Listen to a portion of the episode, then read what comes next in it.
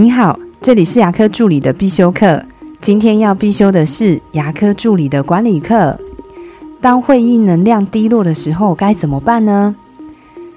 开会的内容大部分都是检讨或是需要优化的部分比较多。简单的说，就是要指出我们工作或是流程上有哪里没有做好，或是有哪里可以更好。那么在开会中间讨论的环节，难免就会夹杂一些某某人的个人问题，也就是从一开始的对事不对人，慢慢的就会变成对事也对人，稍有不慎就会变成助理们的抱怨大会。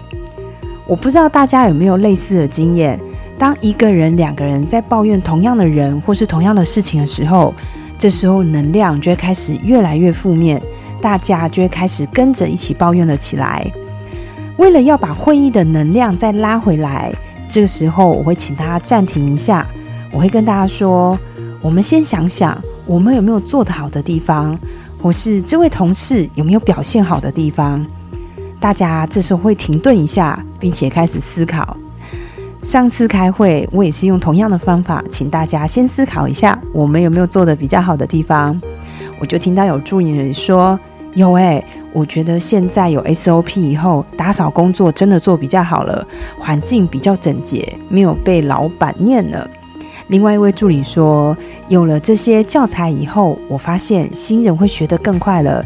以前带新人学完转正要三个月时间，现在有 SOC 跟 SOP 的教材以后，大概一个半月就能转正了。